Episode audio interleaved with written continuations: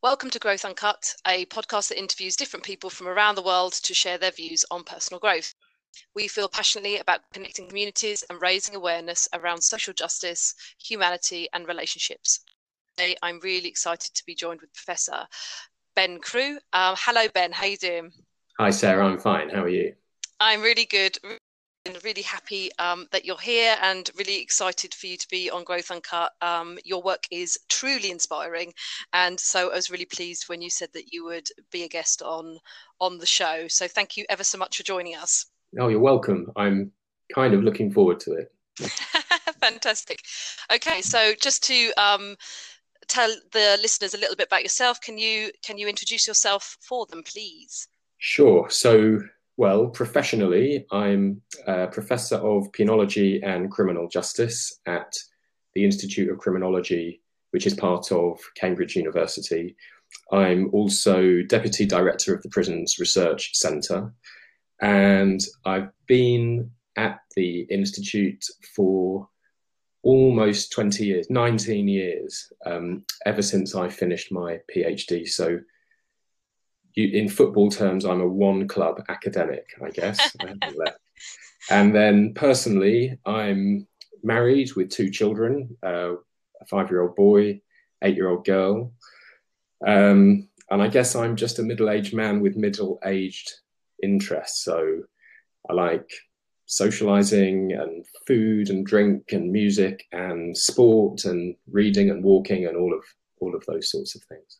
And in terms of personal growth, what would you say personal growth means to you, Ben? Well, I guess I think it's something to do with reaching potential. Um, often I think it's linked to self knowledge and also not being limited by the past. So becoming more than you were. And I was quite, I thought the way Shadd Maruna put it in your podcast with him a few weeks ago was was very interesting that becoming more than you are or, or growing isn't always a good thing. You can grow old or fat, I think he said. Mm-hmm. Um, and and I guess that's the case, but normally we think of it as being something positive. And I suppose the other way I, I think of it, and, and this is relevant to some of the research that I've done, is that it's about not feeling static or stagnant. And and so the way that it's featured in some of my research, I, I guess re- relates to that that sense of moving forward rather than being trapped by the past. So, so one of the pieces of research that I've done recently is about prisoners serving very long uh, life sentences. And what we found in that study, this, this is research with um, Susie Hulley and Serena Wright, uh, what we found was that prisoners who were in the early years of those sentences used very consistently used a language of being static or treading water. Mm. and feeling like they were they, they, they would often talk about um, existing rather than living. And that, that was that was partly just to do with being overwhelmed by the situation they were in a sort of unexpected situation and the sense that they have no future at all. And that was described to us as being existentially almost unbearable. And, and, so I think there's something quite interesting there about what it feels like to not have a sense that you can grow. Mm. Interestingly, the, the, the people who we interviewed, and this was female as well as male lifers, who were further into their sentences, were able to describe forms of growth. So that that's interesting because, of course, we don't normally think of prisons as places where people can grow, and normally they they, they clearly inhibit growth in all sorts of very very important ways. But but what was also described to us was the importance of things like religious faith and education and forms of therapy in helping people move forwards. So and I think that was moving forwards was partly being able to find ways of processing emotions. So those were emotions relating to having these life changing sentences, and also often to do with um, dealing with the the offence itself. So trying to come to terms with what it was that you had actually done, but also I think the things I mentioned, faith, education, therapy, and so on, I think they help people work out their place in the world and um, gave them gave them a way of thinking about the future in a way that allowed them to move on from their past. So I think that's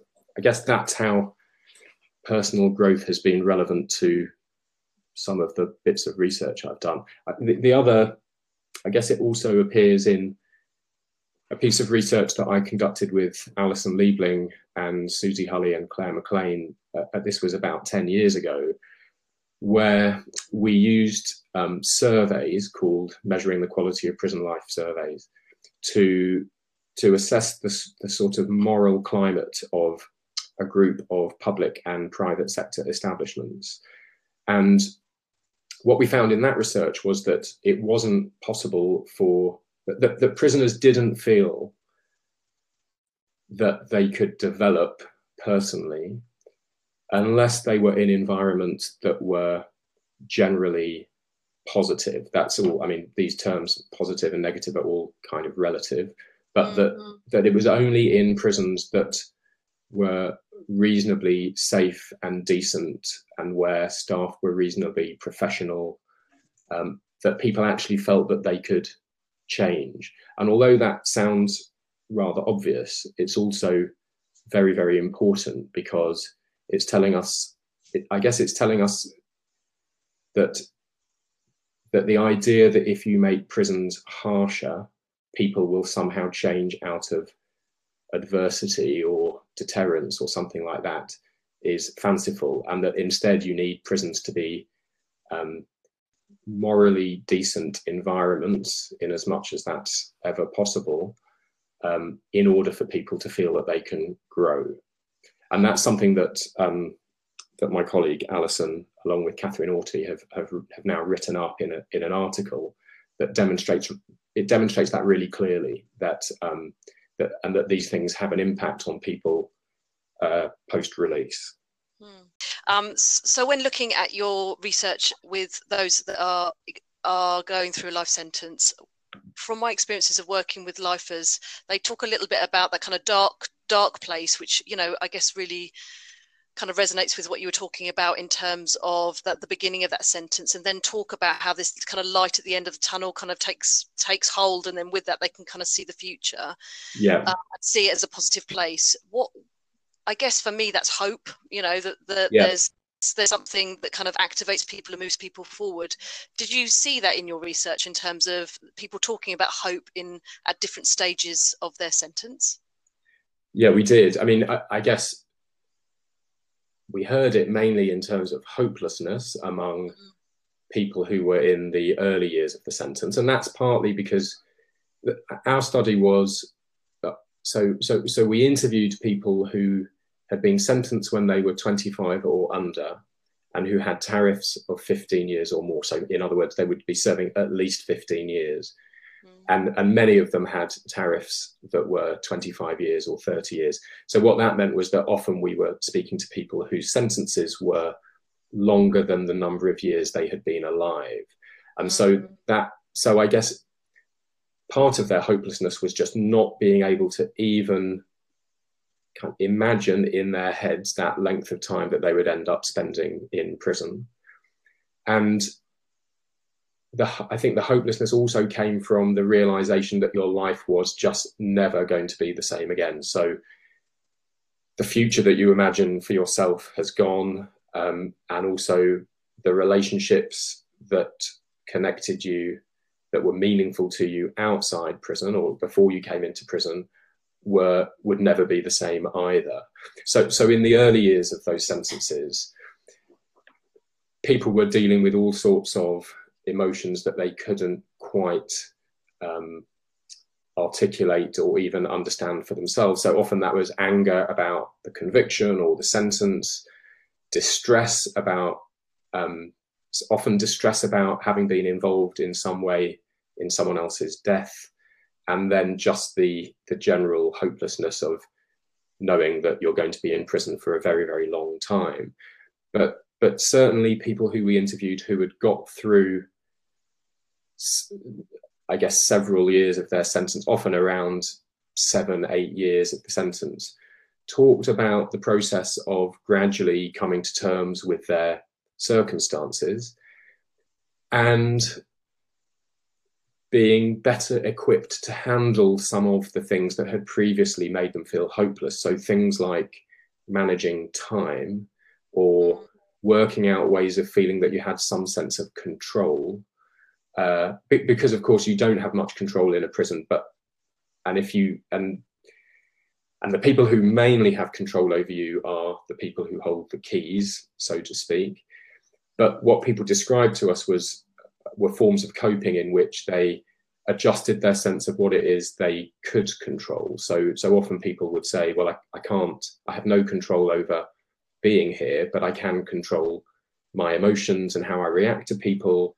I can demonstrate to other people that I'm a decent person by the way I engage with them and the kinds of conversations I can have and so on. And then, of course, for many, for the majority of our um, of the people um, who we interviewed, the main sources of hope were family. So, um, so I mean that that was obviously very difficult for people whose offences meant that their families had effectively disowned them, and it was very common for friends to fairly quickly fall away, but um, but parents tended to be the people who stuck around, particularly for the men in our study.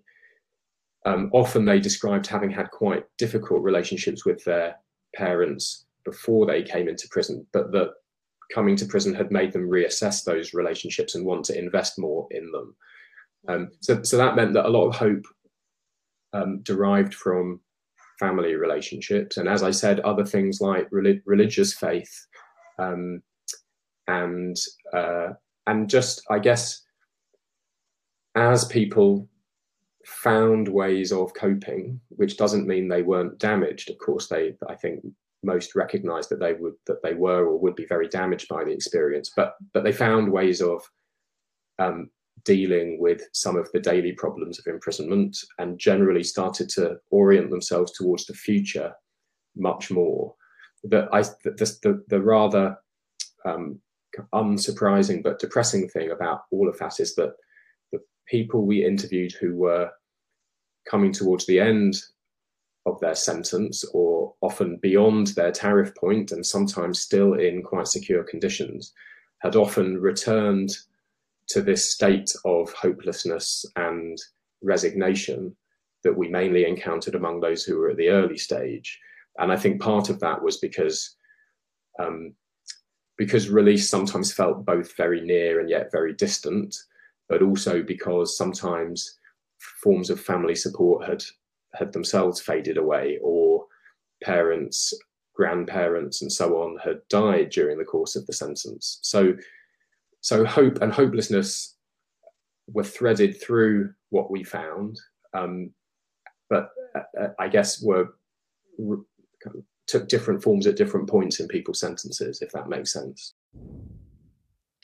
Yeah, absolutely. I think um, I think it makes so much sense, and I think it seems that that both kind of hope and and hopelessness kind of serves quite a significant kind of function um, within within the way in which we can cope, I guess, within prisons, but also how relational connections can can really help during a prison sentence and throughout that prison sentence and maybe even serve different functions at different times. Um, so so when you when you think about hope and when you think about your kind of senses of hope um, what what is it that you value ben in terms of your life? Well i think mainly relationships. So um, obviously my kind of closest relationships with my wife and children and so on and my the family I grew up in, and also friendship. So I still have really good friends from where I grew up in Colchester and also from university and all of the years since then. And um, and although this might sound slightly ridiculous, I work quite hard to try to maintain those friendships. They that I find them very uh, nourishing. I've always been very sociable, um, and also my colleagues. I've been really struck during this the recent period of lockdown by how much I've missed those professional relationships. Um, mm-hmm. People I work closely with in my university and other universities. I've, I've really missed those people a lot. And then, I mean, lockdown has been quite good for helping me think about. It's been terrible in most respects, but it's been interesting to think about what matters once you don't have those things around. And initially, I was struck by how little I missed things I thought I might miss as individual things, pubs and restaurants and things like that. But actually, collectively, all of those things add up to something quite important. So I think having a bit of texture in my life feels really important. So a, a good balance of work and non-work, which is hard to achieve. Um, all of that has struck me as being terribly important. Um, and then I suppose there are some values that mean quite a lot to me. So humanity and fairness and justice. And, and I think I'm particularly interested in the ways that those things play out in or how they're expressed in everyday interactions and relationships. And that might explain why prisons have ended up being such compelling places for me because I think you see you see values in action if you see what I mean that that mm. that interactions between people in prison whether that's prisoners and other prisoners or staff and prisoners there's an awful lot going on within them that I think can be analyzed in terms of some of those um, uh, sort of some of the ideas that I've mentioned. Who would you say your inspiration, and and why would why have they been your inspiration? Well, that's quite difficult. I I mean, I guess my parents so um, grew up in a very happy household. Um, an older sister and a younger brother, and parents who um, who had a strong set of values around fairness and decency and genuinely liberal values. And it was a very stable environment with lots of warmth and laughter and, and a lot of conversation, which I'm not sure I realized at the time was so not exactly unusual, but um, you know, we were a house in which we talked about things a lot. Um, and I guess you know, my my my dad has a very strong sense of public duty. Um, my mum was a therapeutic counsellor and was, I guess, all of the things you might associate with that. So warm and compassionate and a very good friend to people. So they they they're certainly inspirations. And then as I was when I was a teenager, I was I guess the person that was the biggest inspiration for me was probably Billy Bragg, who I think I, I, I loved the mixture of songs about politics and songs about love. So he that that that that was probably more influential than I have realised.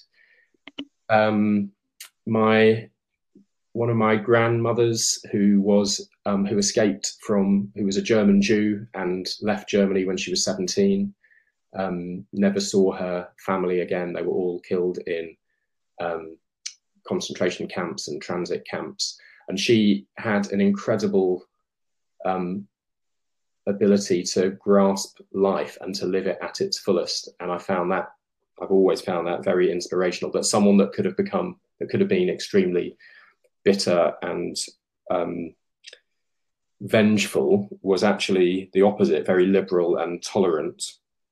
So, so she was a great inspiration. And then I suppose professionally, Alison Liebling, who I work with very closely has been very influential. She and I, when I first started at the Institute, she and I spent an awful lot of time together in cars driving to prisons and talked a lot about ourselves and research and all sorts of things that were very, I guess, very bonding. We've, we've always had a very, we've had a, we share um, a sort of value set and also an orientation to research that has been very important professionally. So I think that's a that's a decent list of ins- of inspirations, yeah. isn't it? Yeah, absolutely. That's amazing, and um and like you said, it's really interesting that you talk about having all these different kind of kind of relational groups kind of within your life, and yet you you know it sounds like you've had inspiration from all from that from all of them um, along the way So is lovely. Yeah, and also some some of that inspiration has has come from seeing not just from individuals but also behaviors and practices within prisons. And again i don't want to make prisons sound too great because obviously mm. in all sorts of obvious ways they aren't. But seeing interactions in prisons can, that can look quite banal are often really thick with significance. So so I think when officers or education staff or whoever use their authority well, I've always found that quite um, quite inspiring in a sense. So in the first piece of prison research that I did, which was in HMP Wellingborough, there was a there was a philosophy teacher called Alan Smith, and I, I used to take almost time out when I when I was a bit um, frazzled by doing field work, I used to go and sit in his philosophy classes, um, and it wasn't exactly a break because what I saw in that class was an incredible example of how um, someone can wear their authority very lightly, can almost try to give it away while also holding on to it, if that makes sense. And and he was someone that inspired prisoners to a really remarkable degree, even while talking about things that were certainly over my head. People like him, who who I've encountered over the years, I've encountered many people like that in all sorts of areas of prisons, who I think um, have a sort of sensitivity to power that I think is terribly important within those environments. I mean, you also find terrible forms of inhumanity and power being misused. Mm. But as you say, I think so I, it's also important to emphasize that quite a lot of what goes on within prison uh, is a kind of deep expression of humanity. Uh, I mean, I suppose what I mean by that is that there are daily forms of kindness between prisoners and care and compassion, even though those things, even though people in prison will themselves say it's really hard to be kind and compassionate in here. Mm. You still see those things. Um, and equally, when you see prison staff using their authority um, legitimately, kind of carefully and sensitively, and with compassion, I think that's that's very powerful. So so you you do see lots of terrible, depressing things. There's an awful lot of pain and distress within prisons, but there's also the opposite. And I think that um, it, it, it's important to communicate that because of the risk otherwise that people think of prisons as places that are. Um, it, it, it's much easier to have a picture of prisons as places where there's absolutely no humanity at all.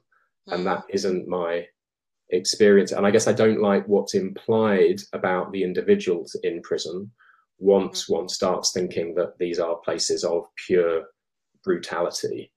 As I say, there is there is brutality and violence and exploitation, but it's not all that there is. Hmm. I, I, I, completely agree that there's just those those kind of acts of kindness that we kind of talked about kind of earlier. Those kind of acts or those gestures of kindness or those little um, small small acts that kind of highlight people's values, whether that's around you know justice or fairness or humanity. I think it's yeah. just that that real delicate kind of execution of them that I just think is when people do it without any almost any effort. It doesn't it just looks completely natural. I think there's something really powerful about that That yeah. is yeah. is absolutely inspiring. Um so so i guess that's they're your kind of inspirations. What about your kind of challenges? So what's been your kind of biggest challenge in life and um learn from it? Well I, I thought about this a bit and i checked with my wife that she didn't mind me raising this but um we i think the biggest challenge for me personally was when we had a series of miscarriages trying to have a second child and that was just a devastating and exhausting experience that made life feel exceptionally grey and dismal. Um, it, it, it kind of took over life a bit. I mean, I think more so for my wife than for me, but it was a really awful period of life. So, I, I mean, I, I, I've had a pretty fortunate life in most respects. So I don't have a long list of things to choose from in terms of things that have been emotionally really really difficult. But that that was something that really stood out, and I guess I learned quite a lot of things from that. But I mean, one one thing that seems quite minor that I learned was that um, certainly we felt as though we never resented anyone getting in touch, however awkwardly. And so, so one thing I've tried to take away from that is that um, it, it's better to say something than nothing mm. when when you think people are going through a hard time. And of course, in those situations when people are just a little bit kind, it's it it kind of knocks you over a bit. It it makes a big difference. And and and I think the other thing it made me realize, or made me realize all the more, was that you never really know what people are going through. Um, that people have interior lives or, or private lives that might be extremely stressful, even if they're not exhibiting that um, all the time. And, and I think that that too is relevant to prisons where I've always been struck by how odd it is that prisons can often feel very stable and um, and and to outsiders, I think surprisingly calm. But beneath what's visible and beneath what gets talked about publicly, almost everyone in a prison is in the middle of a personal catastrophe of some kind. And, and so I think once the, the kind of interviewing that I do, where I um, often talk to people about their life histories as well as their experience of imprisonment, you it sometimes feels like you're uncovering all this stuff that otherwise doesn't get expressed because prisons aren't places where it's easy to be candid with other people.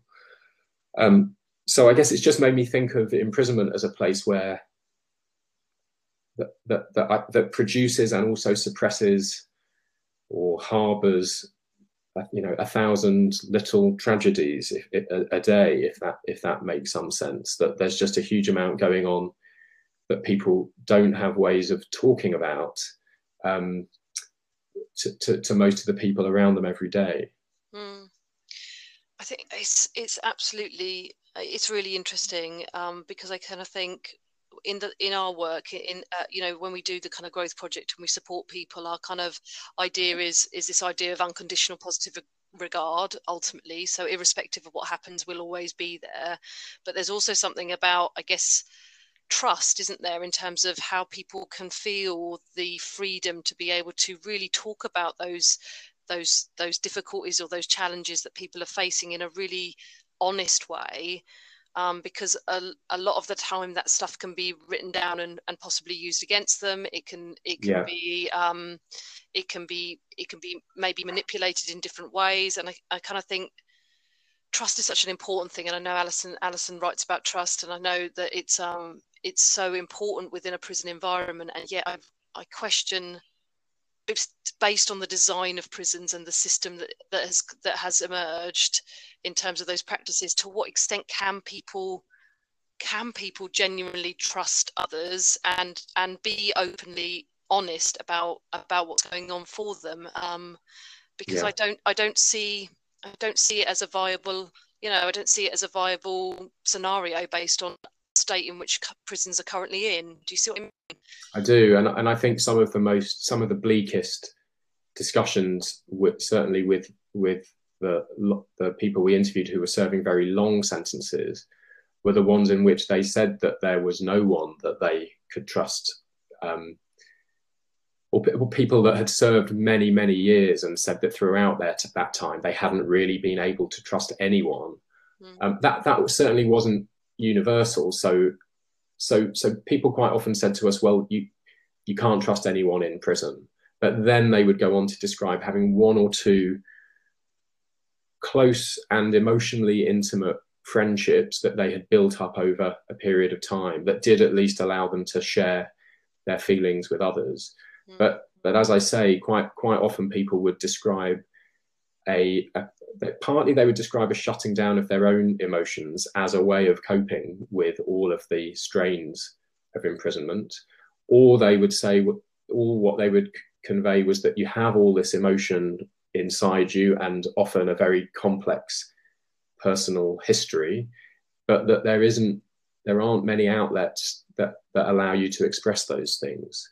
and so I think that's part of the reason why the things I mentioned earlier, like education and faith and, and therapy, by which I mean um, sort of therapeutic input rather than offending behavior programs. Yeah. But those things were often very important in helping people work out who they were or um, process forms of trauma or um, or move on from the past.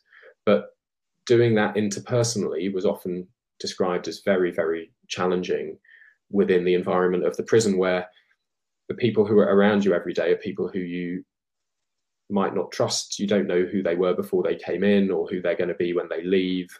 Um, you have to be a bit careful about what information you um, give out to other people in case that's used against you or seen as, as a mark of vulnerability. And as you say, there's also a, an anxiety, particularly among people with indeterminate sentences, that almost anything they say might come back to haunt them if it's recorded on file and considered to be in some way relevant to their risk level.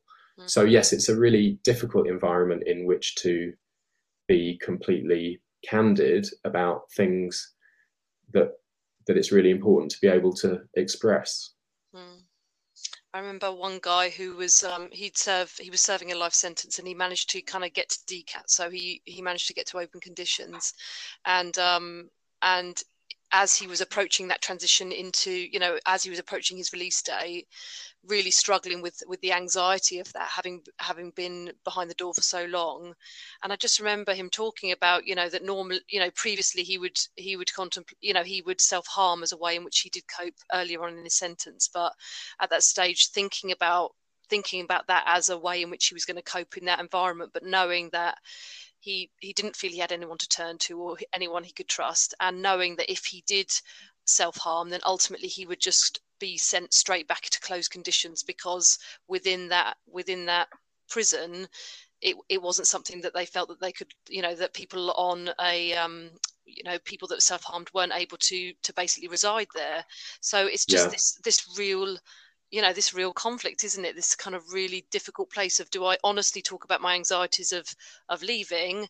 Um, do i cope in ways that i've previously coped but that means that i won't basically get to result released at the time in which i want to get released? Or you know do i just put up a mask and say everything's fine and and hope that no one kind of um, digs deep really in terms of where we're at? And i think yeah. if we're if we're genuine genuinely trying to promote growth and create an environment where people can meet their human potential i think there needs to be something that mm-hmm. that really addresses the importance of honesty and and i guess the environment enables us to do that but i think yeah. there's it's fundamentally a flaw of of you know one of one of the many maybe in terms of the system that we've currently got that people can't openly talk about the things that that they're really struggling with and those pains that they're experiencing um, yeah and so and that's sorry is, is ultimately drug use or we may see you know alcohol abuse or we may see violence as an expression of that. But ultimately underneath that it's about those unmet needs isn't it? It's about what's what's going on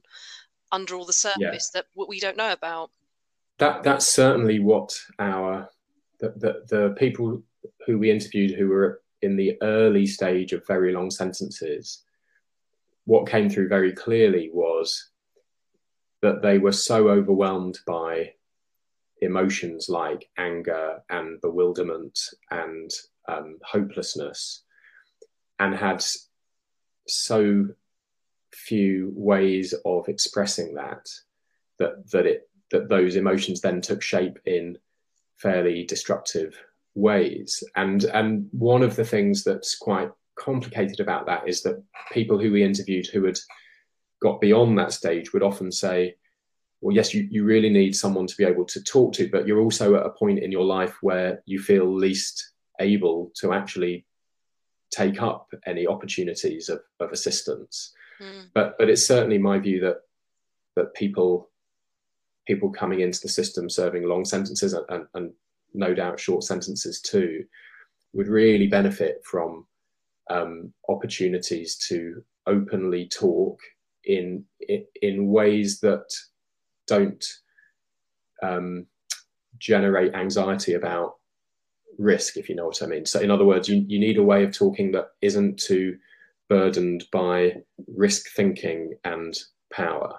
Yeah. So, um, and that that's you know, that, that there's that there's there's very little of that form of support for for people who at a stage in their sentence when they really really need it, um, because of because otherwise the risk is that they turn towards forms of expression or ideologies that might be very um, destructive.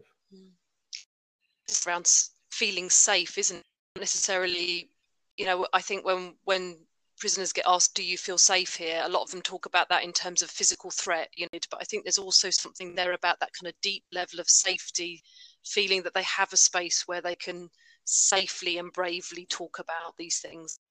Yeah. Um, that, that they are, you know, that people are struggling with. Um, yeah.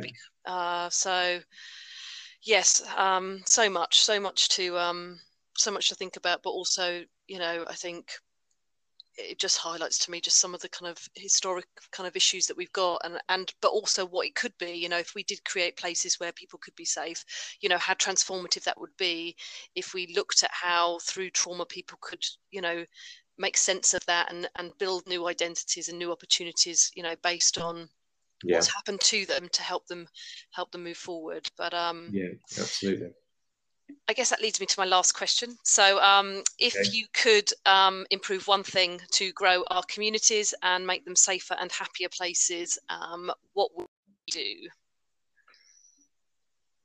Well, I guess I.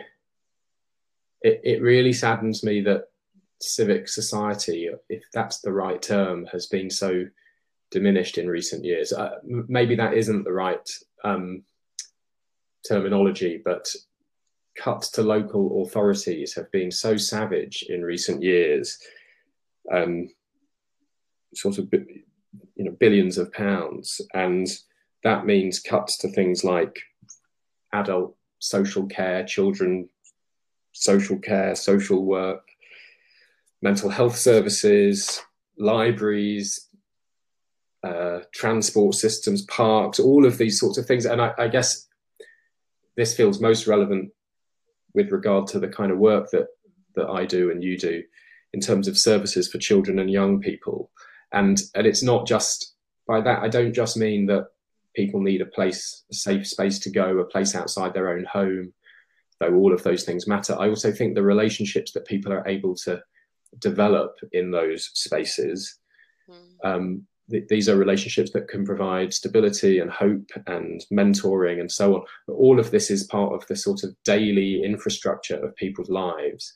And I do worry a lot that that has been eroded hmm. um, over the last decade or so in ways that are not, not just really damaging, but also quite hard to put back together again. So, but, but I think that's where that's as good as an, answer as I can.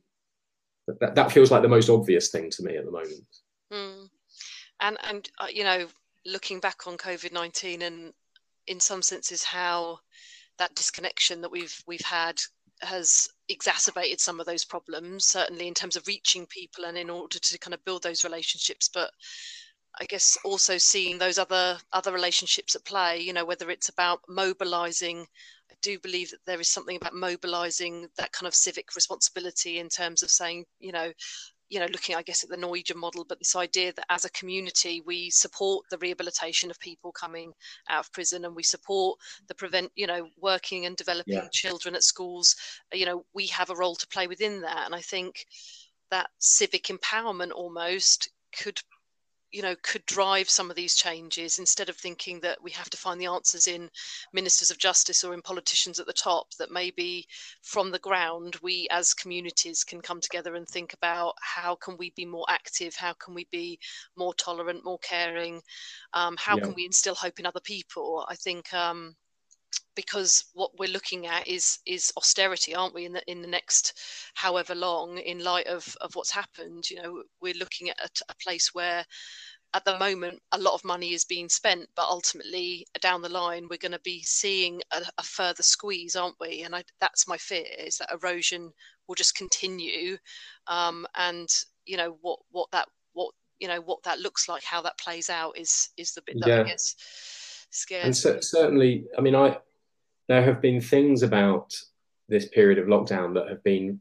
genuinely uplifting in the sense that, for example, in the the two or three streets around where I live, there's been a very there's been a great WhatsApp group that has provided all sorts of forms of practical and I guess emotional support for people who need it, and that just that it just felt as though that emerged and sort of developed its own energy very quickly. But I'm not all that optimistic that that that sense of community will endure mm. all that all that much when when things begin to change. But perhaps that's too pessimistic.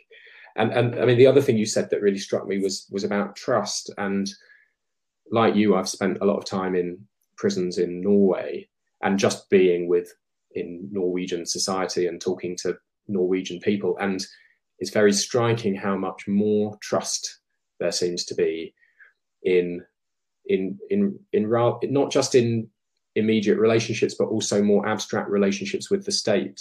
Mm. Um, I'm not convinced that that the events of the last three or four months have, have, will do much to increase trust in the state, or certainly in government. But um, it, it would be it would be great to be able to reproduce in some way that sense that um, that that you could trust rather than fear mm. um, people around you and also the, the state itself. Uh, the, the problem is that I'm not I'm not particularly persuaded by the idea that you can just transport um, cultures and policies from one country to another. I mean, you, you, there, there, are practices and um, and processes that you can try to emulate, but um, you know, we we can't just become. It's, it's, not it's not very easy just to become a bit more like Norway, if you know what I mean. Absolutely, yeah.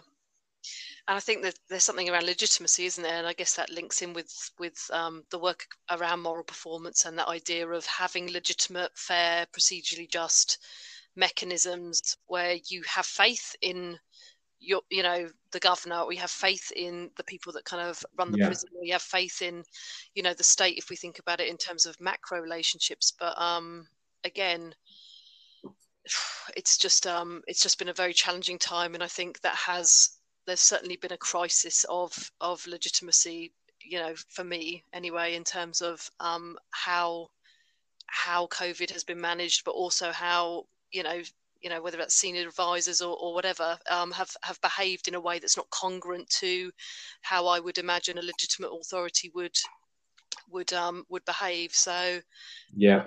yeah it's um it's relatively bleak, Ben. sorry about that. Podcast with such a with such a sad thing, but I think you know, I guess the you know, in terms of in terms of the hope, you know, if in terms of the the first steps, in terms of you know what you feel could help, what do you think would be what would you think would be it right now if if there was something that could inch us forward? I guess what would it what would it be? Well, in terms of increasing the legitimacy of uh, yeah yeah absolutely. So whether that's um whether that's about you know c- civic responsibility whether that's about connecting um, within communities um, where do you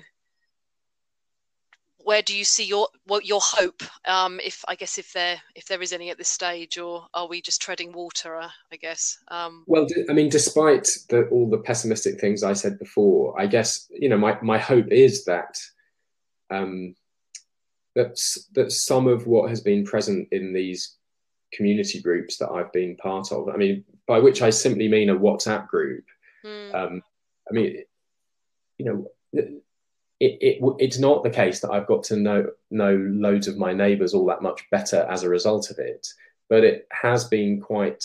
It has felt like quite a powerful expression of people's willingness to um, to be kind to each other. Mm. Yeah, and then. So, and, uh, and that's so important isn't it like you say those we've talked about the the big impact that you can make from the smallest act isn't it and i kind of think that's you know that's that's the stuff isn't it about not only what could we do on a day-to-day basis that could be these small kind of gestures of connection or kindness but the impact of that is could be could be significant significant if it were kind of a collective a collective effort, I guess. Yes. Mm. Thank you so much, Ben. And it's been lovely to have you on the show. And I really appreciate the time that you've dedicated to this and just to give people a, a, a, new insight into, I guess, some of the work that you do and some of the research you do. So I really, really appreciate it. And thank you, everyone, for listening. And um, I really hope that you um, got a lot from it as much as I got from it. And if you'd like to get some more information, please contact um, us on info at Penal Reform Solutions or check out our website on www.penalreformsolutions.com. Um, or we're on Twitter, we're on Instagram, we're on Facebook, just search Penal Reform Solutions. Um, and if you want to contribute and support us through Patreon, um, we would love that. All proceeds go to creating this podcast as well as our school project, which kind of engages um, former prisoners in in the kind of the journey to, to support people in their growth, to support children in their growth as a preventative strategy um, to um, divert them away from crime. So yeah, if you want to get involved in that, uh, please contact us or even visit uh, www.patreon.com slash growth movement. Um, but yeah, thank you ever so much and catch you next time. Take care.